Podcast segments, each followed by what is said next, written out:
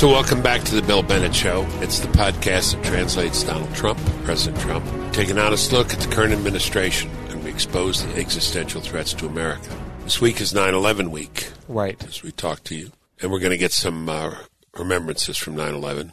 Let me tell you about our guest. Mike Gallagher is a congressman from Wisconsin, 8th District. He'll share his thoughts on 9/11, on the threat posed by China, and we'll ask about Afghanistan as well. Also joining then today, Seth Leibsohn. He was the producer of my radio show where you and I served with Seth. And he's heard daily on KKNT, 960 AM in Phoenix. He's also the co-author of American Greatness, How Conservatism, Inc. Missed the 2016 Election and What the D.C. Establishment Needs to Learn. You're listening to The Bill Bennett Show. I want to talk a little bit about 9/11, just a little bit, because we're going to talk a lot about it with Seth, but and a little bit with Mike Gallagher. But first, football's back, and everybody knows how much I like football. And, just this kind of side story that made some news. I was watching the incredible game between the New Orleans Saints and the Houston Texans. Right, yeah. The Saints won it, last-second field goal. Unbelievable. Drew Brees with 30-some-odd seconds left. Just unbelievable. Yeah, it's a good game. 40-year-old, 41-year-old. Right, yeah. How old's Brady, 42? Yeah. Unbelievable. You got a future. You're still a very young man. I could play 4 years in quarterback, NFL. Yeah. But Brees apparently did a public service announcement in which he said, hey, don't forget, bring your Bible to school. It's October. Yeah, I think October 3rd or 4th, something like that. Yeah. Bring your Bible to school. And seemed fine to me, but there was some criticism, some backlash, right? Yeah, from what I understand, it's because it's associated with Focus on the Family. And, I mean, obviously they believe in the traditional definition of marriage, and they get a lot of, heat about that. And they're outspoken about it. Not in an offensive way, just, on their own programming and own media platforms, they talk about it. And so Drew Brees... Well, what was wrong about what he did? Nothing. Well, I don't think there was... According to critics... Well, according to critics, he's associating himself with Focus on the Family, which critics would say is a homophobic organization, I guess, or believe in the traditional definition of marriage. And I just don't understand what's wrong with that. It's amazing. Remember something Michael Novak, my old colleague at Empower America, used to say? He said the only respectable bigotry now is bigotry against Christians. Right. And it does seem to have a kind of respectability among the chattering classes, the liberal chattering classes, the media, the academics, and so on. It's a shame.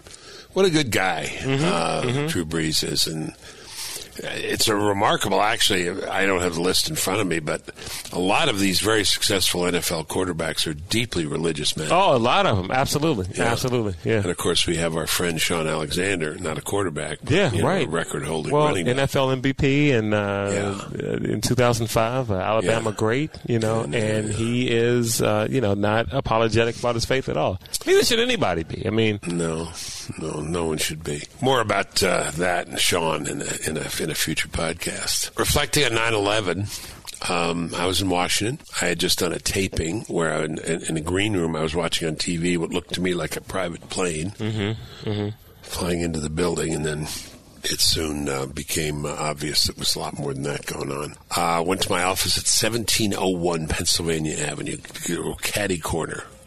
From the White House and the old Executive Office Building. And then I noticed maybe an hour later two things. People pouring out of the White House complex. There was the word that it was perhaps going to be bombed or an airplane would be crashing into it. People just pouring out like in a movie, like Godzilla was coming. And people fleeing with, fear in their eyes. Then seeing, because we had an office pretty high up at 1701, across the river, smoke coming from the crashed plane to the Pentagon. What a day. Yeah. What an amazing, amazing day. And we all remember where we are. Where were you? So I was working at Howery and Simon, a law firm in D.C., but I was working in their records department in the suburb of D.C. in Largo, Maryland. I remember being in the records department, someone running out to the floor saying, a plane crashed, in New York. So we run to the conference room. The news is on. And we watched the second plane hit. And my first thoughts were, what's going on? And what do we do now? Like what's happening? Because at first I didn't think it was terrorism or anything like that. And then once it became apparent that it was, it's okay, you know, what do we do now? I just remember a lot of, you know, confusion, a lot of sobbing. I mean, there were folks who work for the firm from New York. I mean, they're crying, they're calling their family, they're calling their friends, trying to figure out, is everyone okay? And, you know, it was a day, again, that I'll never forget. It changed everything. It did. Will not be the same, or we shouldn't be. It's just an odd thought. Again, we welcome our listeners to write us, tell us their 9/11 thoughts. But, you know, one of the great things about America is that we forget stuff and move on. Mm-hmm. One of the bad things about America is we forget stuff and move on. Yeah. I remember about 3-4 years maybe. I said the other day it was a few months, but it was a few years. I was doing an interview with an Portland, Oregon radio station. Yeah. And the guy said, you know, that attack, 9/11 attack on you guys on the East Coast. I said, what? It wasn't an attack on us guys on the East Coast. It was an attack on America. Right.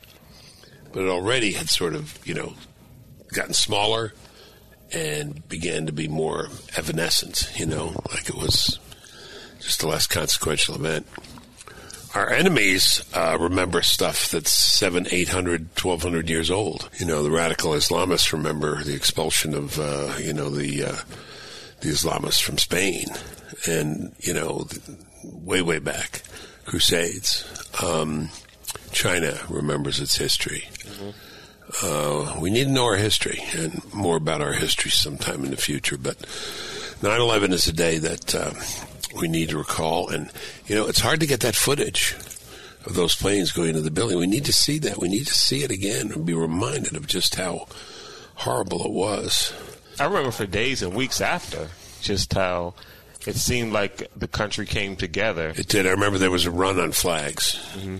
Couldn't buy flags. Right. They were all sold out. Entire blocks, neighborhoods, Democrats, Republicans, all had the American flag up. Mm-hmm. The president was on the ground in New York.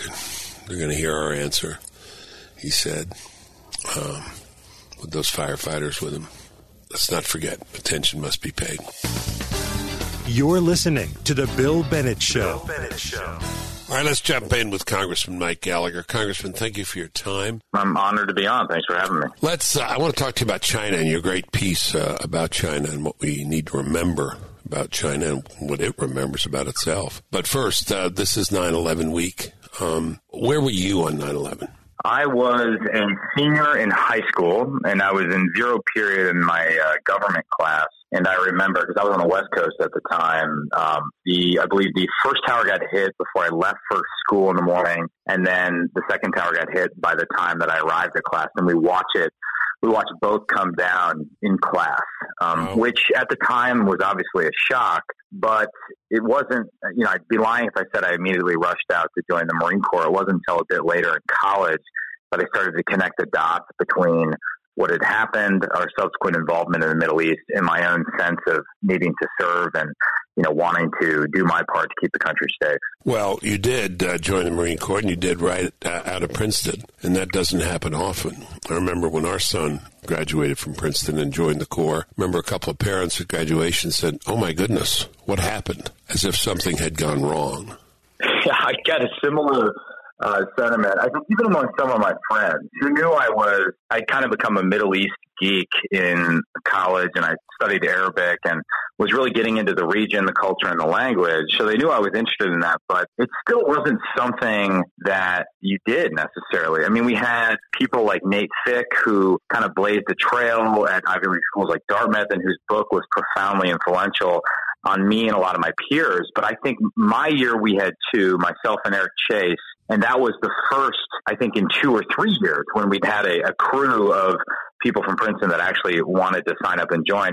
My sense is it's changed, maybe owing to the example of your son, but I think we're getting kind of a steady stream of people who are realizing this is a great way to serve the country. And also, it doesn't set you back professionally. Indeed, the opposite. I think it opens up a world of opportunities and a leadership credential and experience you can use in a business career. In other words, you know, it might be better to spend 4 years running around the Marine Corps than to go immediately to Wall Street. Tell us about your service in the Marines. Where were you? What'd you do? I was a what's called a human intelligence officer, counterintelligence human intelligence officer, and I deployed to Western Iraq, a town called Al-Qaim on the Syrian border. I first deployed in 2007, and then I did a back-to-back deployment, so I went into 2008. I was basically part of the surge, but the surge had kind of happened where the Marines were in Western Iraq, Al-Anbar province, prior to the surge in the rest of the country. And so by the time I got there, I mean, it was already turning around. That being said, I got to see more of the transformation firsthand. I had a small team of more senior Marines, and we were in charge of collecting information from human sources. So running sources ourselves, building a source network, and also doing all the interrogations. And then being near Syria, you could literally throw a stone into Syria. We had a lot of terrorists who would cross the border. We dealt with a particularly bad incident the first day of our deployment where a group of al-Qaeda operatives dressed in stolen Iraqi army uniforms crossed the border and slaughtered about 50 people in the local village. And so, but by the time we ended our deployment, I mean, it was, you could walk anywhere. You didn't even need to wear your helmet or your protective gear. And so to see that transformation happen firsthand, notwithstanding all the mistakes we made, obviously, early on in the invasion and the failure to anticipate the insurgency, it was a remarkable expression of U.S. power and a reminder of what we're capable of when we're willing to work together and win the trust of the local population. What's the lesson of 9/11, your experience, commemorations going on all this week? What do we need to remember most, the most important things to remember this week? Well, I literally just came from the memorial, which I'd never seen before. It's kind of hidden away in the Capitol, commemorating the brave passengers of Flight 93. And someone just made a comment while we were there. They had a group of pilots and flight attendants. And they said, this building might not even be here were it not for those passengers. And to think about just the mix of people that were on that flight, ordinary people, all different backgrounds, political views, and just that sort of everyday courage. It just kind of reminds me of these stories that you pick up from the veterans community, whether it's World War II vets or Vietnam vets, where it's stuff that will never get written into the history books. It's just regular citizens stepping up to do their part. And I think that's really the source of America's strength. I mean, it doesn't come from DC. It doesn't come from the top down. It comes from the bottom up. So that's one, I think, emotional lesson. And it also reminds me of the unity we had in this country in the period after 9/11 and the desire to put aside our differences and keep the country safe. The other thing I'd say from a more geopolitical or foreign policy focused perspective, I think 9/11 quite clearly illustrates the naivety of anyone suggesting we can live in a fortress America or that we could flirt with an isolationist posture, particularly with developments in modern warfare, the emergence of cyber warfare, and the necessity of really nurturing and building allies. I do think it's a reminder that we need to be forward deployed, forward engaged, and do everything to make sure that we don't allow terrorism to fester and wash up on our own shores. Well, you are expert on these matters in ways few are. What does that mean now for Afghanistan? Let's not talk about the Taliban at Camp David. Thank God that issue's over. The important thing is to make sure we learn the lessons of Iraq in 2011 and avoid paving the way for Afghanistan to once again be a terrorist safe haven and really have a clear-eyed understanding that when we talk about withdrawal, the Taliban here surrender. So we have to negotiate from a position of strength. Now, that being said, I don't have any problem with the president negotiating. I would love for us to be able to reduce our posture and end this war. I just don't want to do it precipitously or based on an arbitrary political timeline. And then if you kind of zoom out to what we're trying to do more broadly with U.S. foreign policy, I think the Trump administration hit the nail on the head in the National Security Strategy and the National Defense Strategy when they argued that, in contrast to the last 18 years, where we have focused on counterterrorism and counterinsurgency in places like Afghanistan and Iraq, really the pacing threat going forward is China. And we find ourselves in an era of great power competition with China. So inevitably, in order to increase our presence in the Indo-PACOM theater, we will have to find a way to play Moneyball in the Middle East and in Central Asia. And so we might have to get a bit creative and assume a little bit more risk in Afghanistan to, for example, enhance our presence in the first island chain. But it's not a clear either or scenario. And I think what we've learned the hard way under some of the disastrous decisions of President Obama was that weakness in one area can often have profound implications for American strength and weakness in other areas. So this is a very complex problem. I'm not trying to suggest that it's easy, but I just want to make sure that we don't quickly withdraw and thereby give the Taliban an unnecessary advantage. Again, you have great expertise in this. This 8,000 troops, 14,000 troops, does that sound right? 50,000 troops better? You're on armed services. What do you think?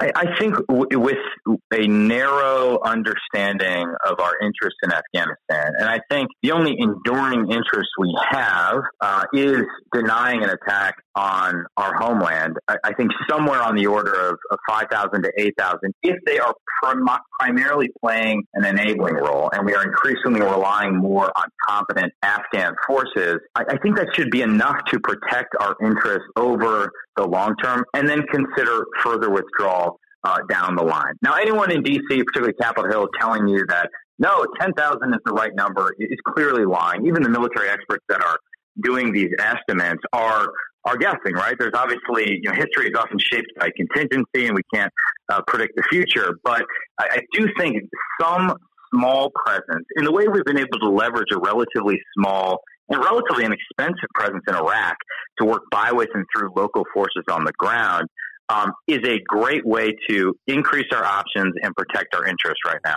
Okay. Let's go to China. You wrote this excellent piece. We put it up on the website so everybody can read it. Let's digest it, compress it. The two or three most important things we need to remember about China, or if it's not remembering, learn for the first time about China. Put it in perspective for us.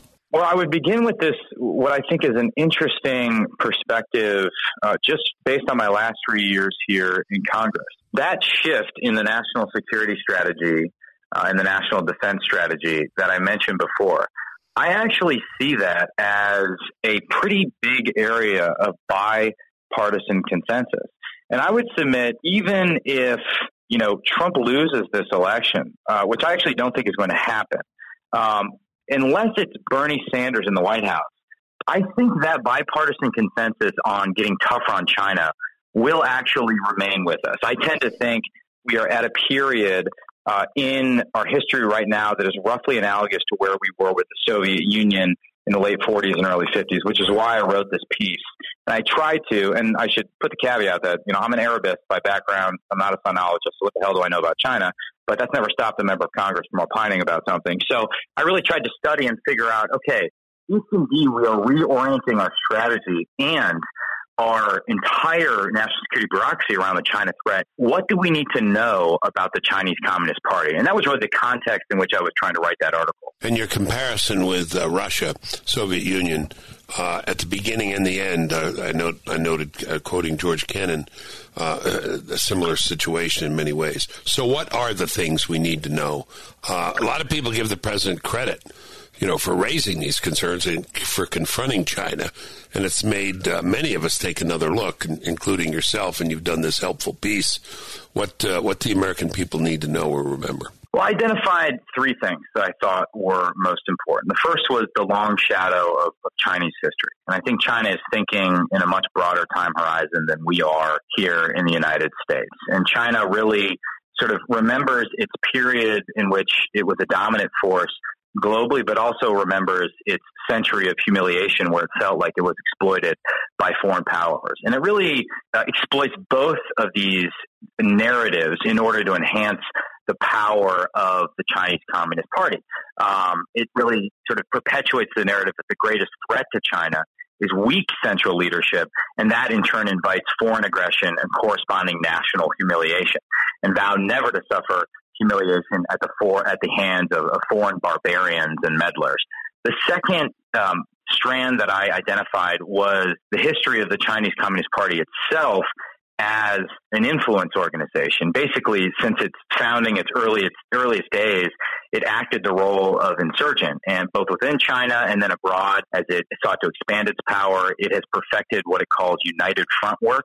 It's my belief that we are only beginning to see the true scope and scale of united front work, not just in places like Sri Lanka or anywhere that intersect with our Belt and Road Initiative, but right here on the homeland. And then, sorry, I'll wrap this up here. The third strand that I identified was just the dictatorial nature of the Chinese Communist Party's power. I mean, they've really, I think, convinced themselves that they can leverage technology in a way where they can succeed where previous iterations of communism, particularly the Soviet variant, failed. And Xi has studied the demise of the Soviet Union extensively. He's concluded that their problem was they were insufficiently dedicated to ideology. So for anyone who thinks that China adopting some free market reforms is a sense that it will moderate its political behavior, I would suggest they're not paying attention. And things we're seeing, whether it's the social credit system or the use of technology to keep, let's say, 1 million Uyghur Muslims in a concentration camp, I think are the beginnings of an Orwellian surveillance state that they want not only to use to exploit their own citizens, but also export to various countries abroad. Can they sustain this? My friend, maybe you know him, Gordon Chang, wrote a book. It's now a few years old, The Coming China Collapse. Hasn't collapsed yet. Some people think it will under the strain of many things. But, for example, some people posit that the situation in Hong Kong could lead to real problems for China in that if they send their military over there to Hong Kong, this for the whole world to see, this could be a very consequential bad moment for China. Well, I was on a panel with Gordon, I think last year, and I think we were simpatico on most issues. One of the reasons I love working on China issues is it creates strange bedfellows. For example, George Soros wrote an op-ed in the Wall Street Journal yesterday that praised the piece of legislation I have. So surely this is a sign that the apocalypse is coming. That's the first time on this show. Okay. That's right. But listen, I think his point is well taken that there are systemic weaknesses, and ultimately you have to believe in sort of the fundamental and inherent strength of the American model versus the Chinese model. In the short term, I think Hong Kong does illustrate that China can get a bit too aggressive. They can underestimate the counterreaction to some of their authoritarian instincts. And then they also have a very practical and immediate problem with pork. About half their pigs are dying due to an African virus, and this really puts Xi in a precarious position. But over the long term, I'd say, we start out with enormous advantages. One is this network of allies and friends that we've built since the end of World War II. And it's something that China does not have. They don't want friends. They don't want allies. They want tributary and vassal states. And so finding a way to work with our allies is job number one.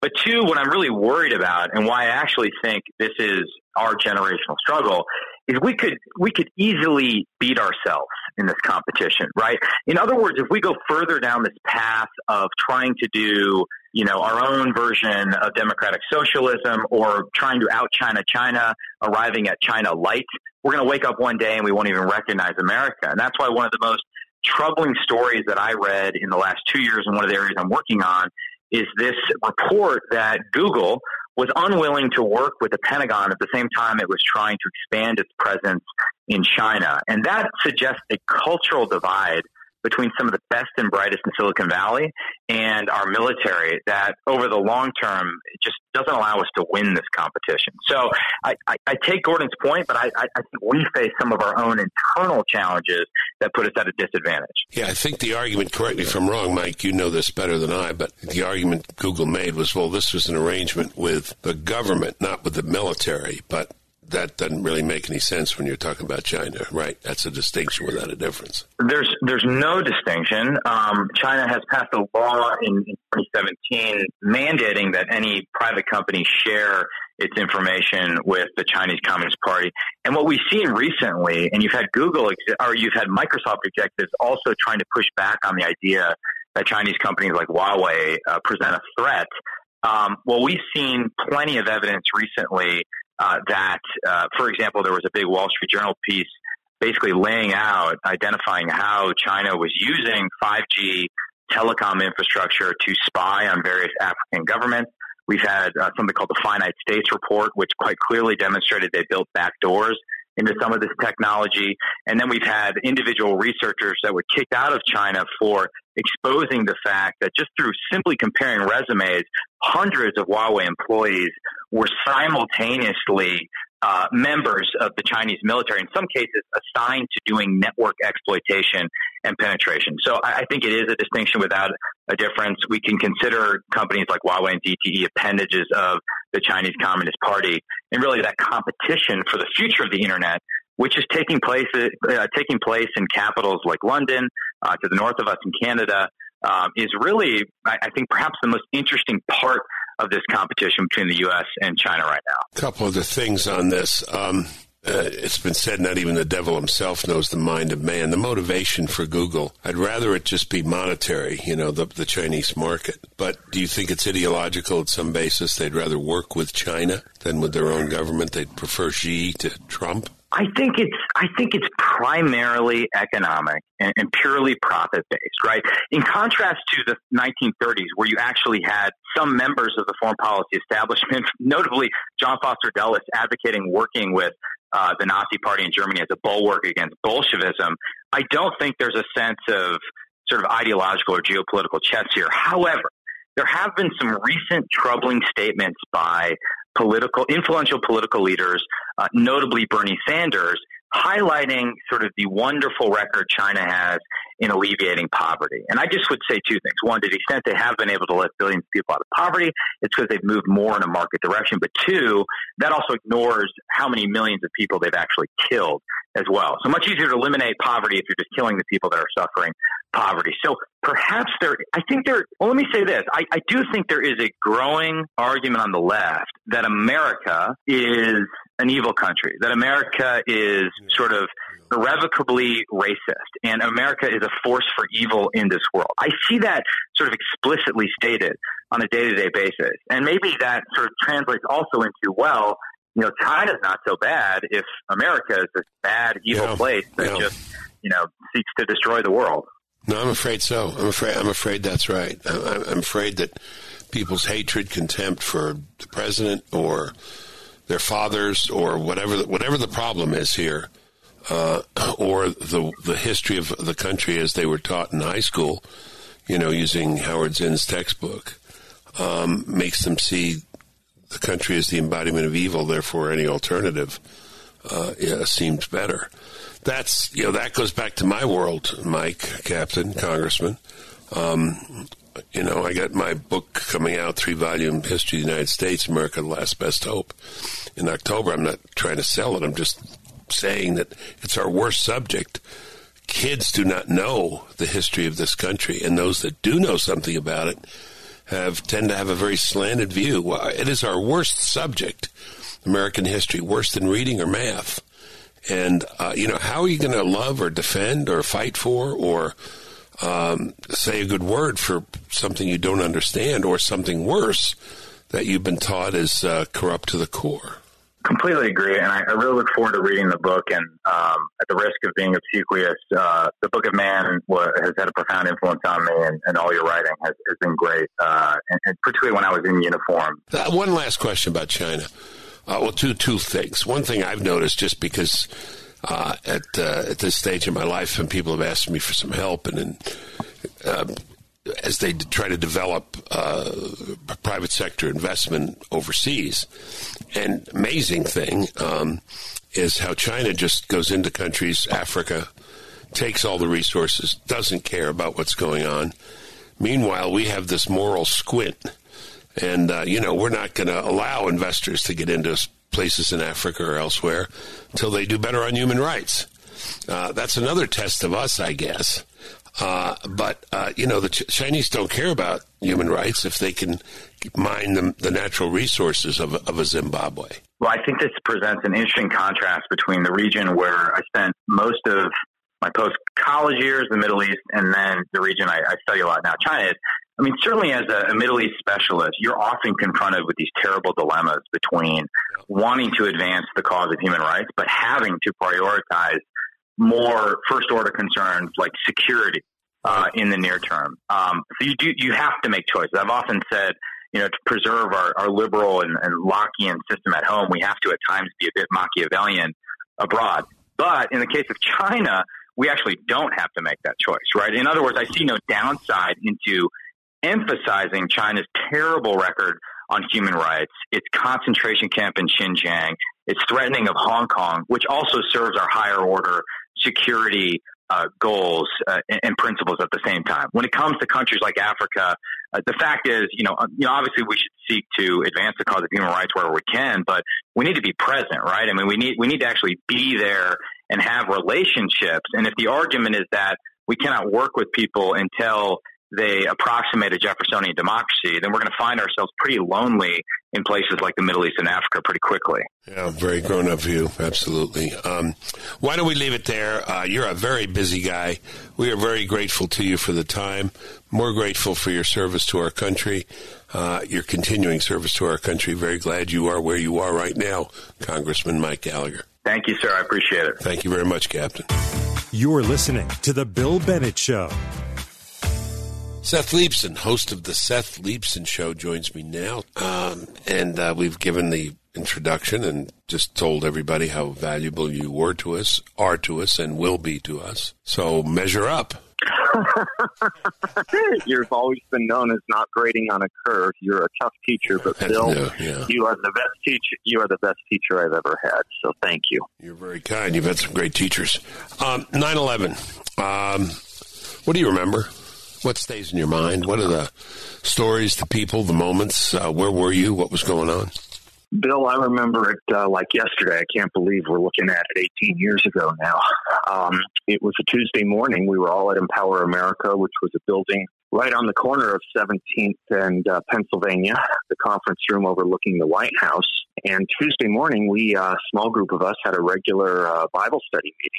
And it ends at about 8:45 or ended at about 8:45. We all retired to our offices to start the day. I had NBC on in my office and was watching Matt Lauer address on the Today Show what no one could quite understand. They thought maybe a small plane had hit one of the towers of the World Trade Center. And as he was talking through it, as we hit about 9 o'clock, a few minutes after 9, we all walked live. That second plane hit, and everyone yelled on the studio microphone, and we all just kind of looked at amazement.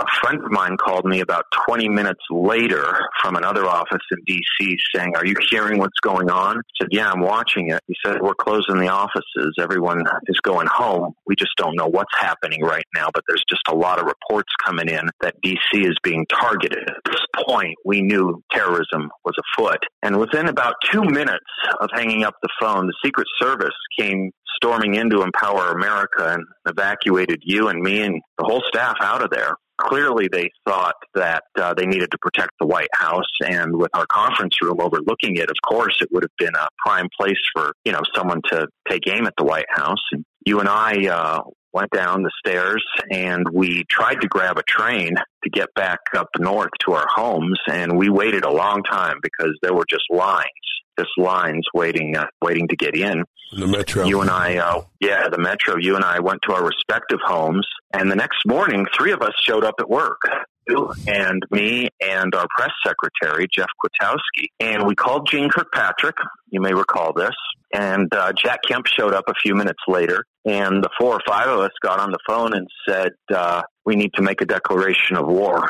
And we drafted one that Jeane put the fine touches on, and we sent it to the Speaker of the House and the Senate Majority Leader and released it. And we formed, the next day, we formed an organization called Americans for Victory Over Terrorism, which was your idea, with former CIA Director Jim Woolsey, Charles Krauthammer, a few others, with the task of going to college campuses to explain to young students, college students, what the nature of the threat was and what this country and the free world would have to do to obtain the kind of victory we would need to obtain to put asunder this threat of terrorism. And you may recall, we went to a lot of campuses, from Harvard to Columbia to UCLA, and I think we did good work.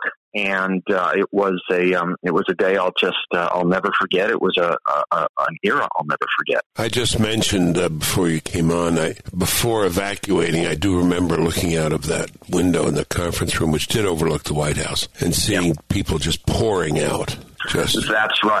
That's right. And there was a meeting of some form or another. You and I weren't at it. There was a briefing at the Capitol, and I remember Jeane Kirkpatrick was actually testifying, and someone mentioned they saw someone, because, you know, she was getting a little on in years. Someone had to carry her out to get her out fast enough. So it was a lot of confusion, a lot of rushing, a lot of people. And I think it's fair to say the world changed. The world changed. Tell us, all the drop scenes drop at once upon 100,000 stages, Yeats says, and George Steiner had an essay years ago in The New Yorker in which he says the only way to grasp an event of enormous power and significance is to seize on a particular or two.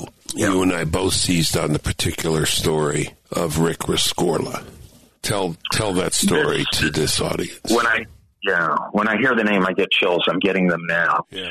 I did not know who Rick was.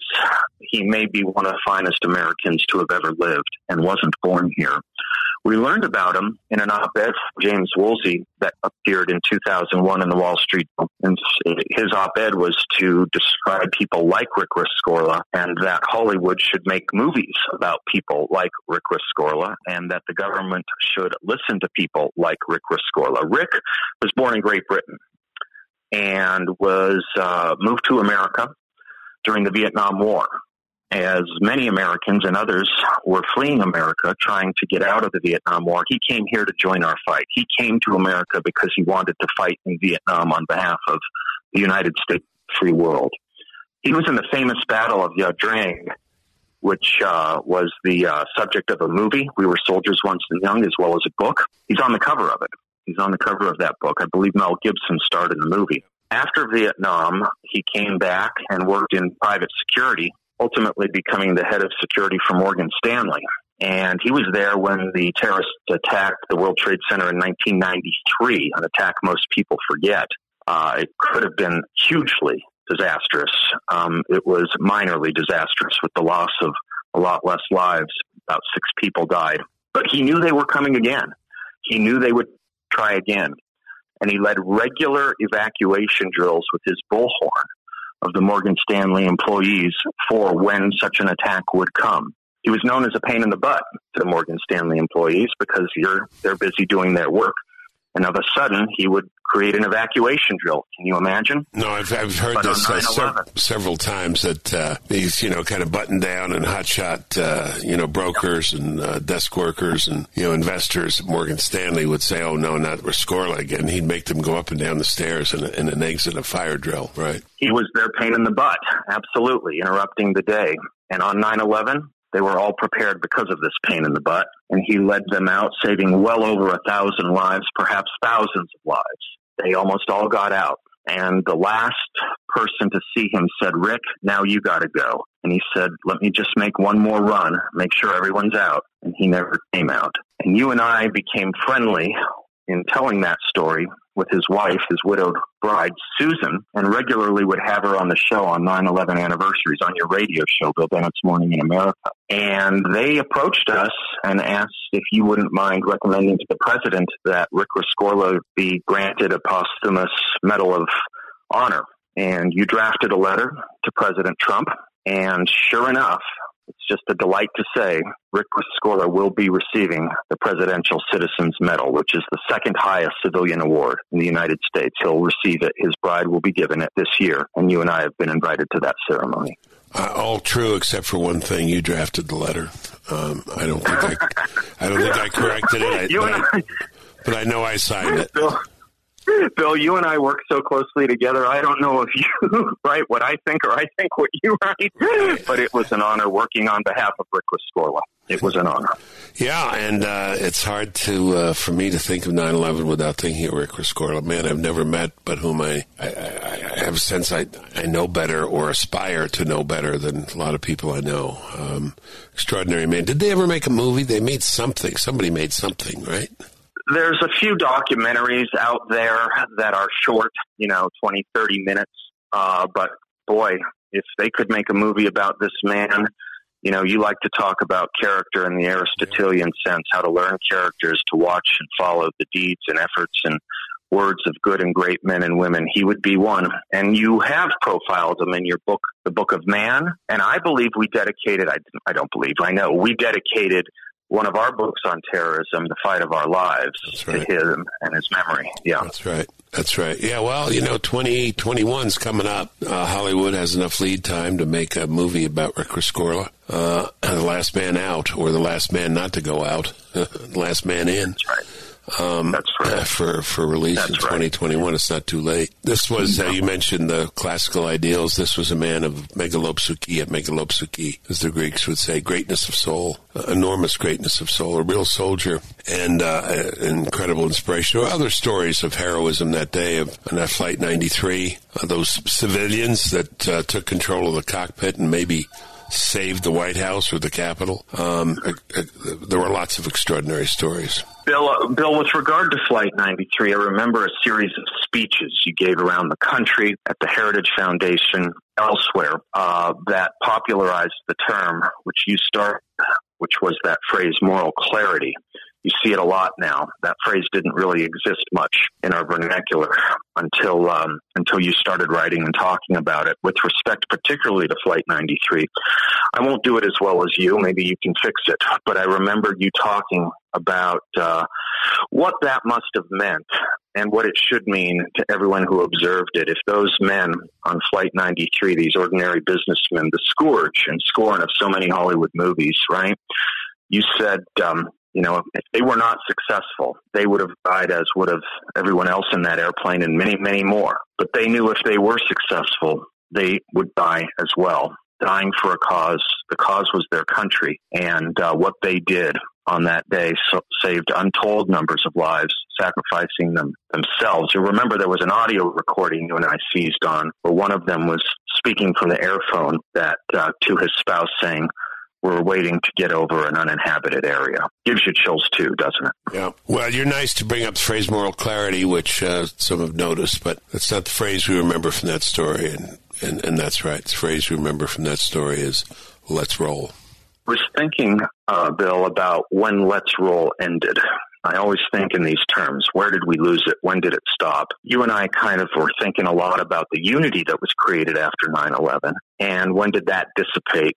We fixed it to a speech the following February Al Gore gave at the Commonwealth Club. He's still being very bitter over the loss of the 2000 election. And we were we were already in Afghanistan and contemplating having to go into Iraq. And he compared then President George W. Bush's wartime plans to the Soviet invasion of Afghanistan. Yes, talk about losing all moral clarity was lost with that statement of Al Gore's. A terrible analogy. We are not the Soviet Union. We were not invading for lucre or any other land grab. And then I think there was another incident, quite frankly. That was February 2002? That's correct. Okay. That's correct. Go ahead. One marker. Early 2002. The second marker, yeah, there were probably others, but the second one that stands out in my mind was the Fort Hood terrorist attack, where Nidal Hassan, an Army major, a U.S. Army major, a physician trained by the United States, went in and killed as many fellow soldiers as he could in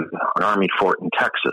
And the next day, again, on the Today Show, the Chief of Staff of the U.S. Army, General George Casey, said in exactly these words, "As horrible as the loss of life was at Fort Hood, if we lose diversity in our military, that would be worse."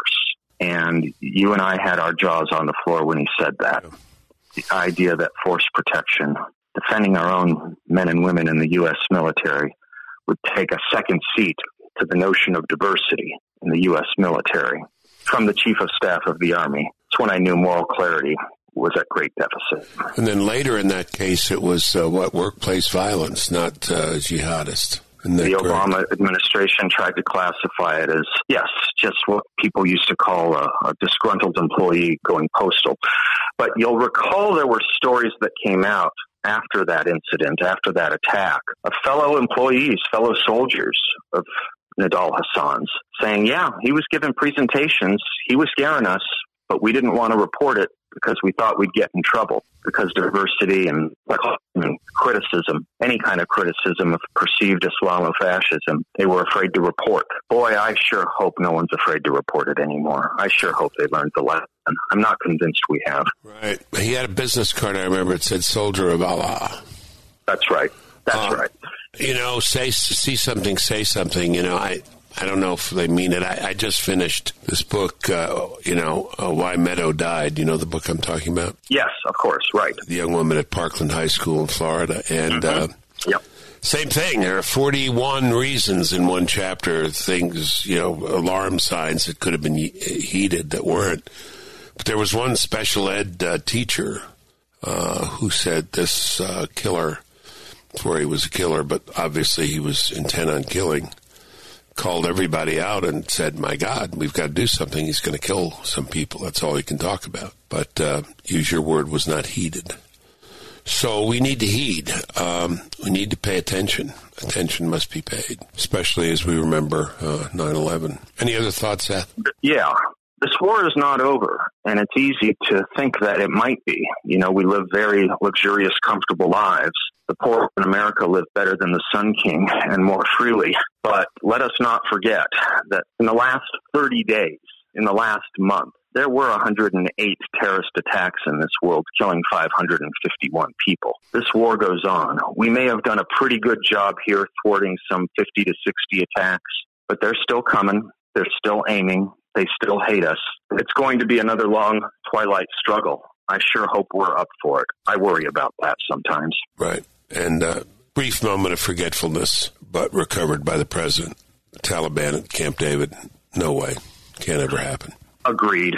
That was not a good decision to try and get. This is an organization that needs to be put asunder. This is an organization that we cannot share the earth with. Yeah, that's right. I remember we used to say that there are some people we really just can't coexist with. What was that business that we saw about women getting impregnated and then raped and then killed for the crime of having babies without being married? I'm absolutely. Yeah. No, absolutely right. You had terrorist women encouraging other women engage in these kinds of behaviors, and then only to be punished for engaging in these behaviors. You think about this world. We did a lot of work with Christopher Hitchens of recent and blessed memory. I'll never forget. He said, when we're bombing some of these places, it's the first time in the history of the world we're bombing them into the Stone Age. No. Bombing them out of the Stone Age. He thought his phrase was into because they were really? So far above. Really? Yeah. I thought I could have sworn, and here we go again, Seth, we'll just let the audience do this. This is what we do. I thought he said this is, that the normal phrase is you bomb people into the Stone Age. But he was saying this is the first case in history of bombing them out of the Stone Age. Now girls can go to school, et cetera, et cetera. No? We'll check. I think the phrase is to bomb someone out of the Stone Age, Bill. That's what I just said. That's the typical phrase. And Hitchens said bomb them into because they were so far ancient to the Stone Age. That's why I thought it was so interesting. They were living in the Stone Age, and we bombed them out of it. So now girls... They were living...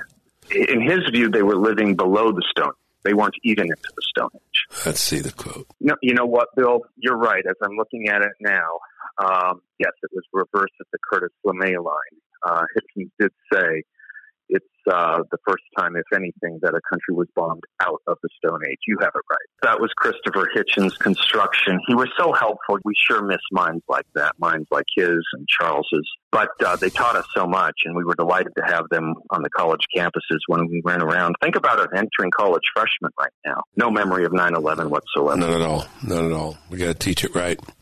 Seth, thank you. This was great. Thank you for those thoughts. You know, I'd totally forgotten part of what you said, which is going come back to the office the next day. And then now I remember drafting that. Yep.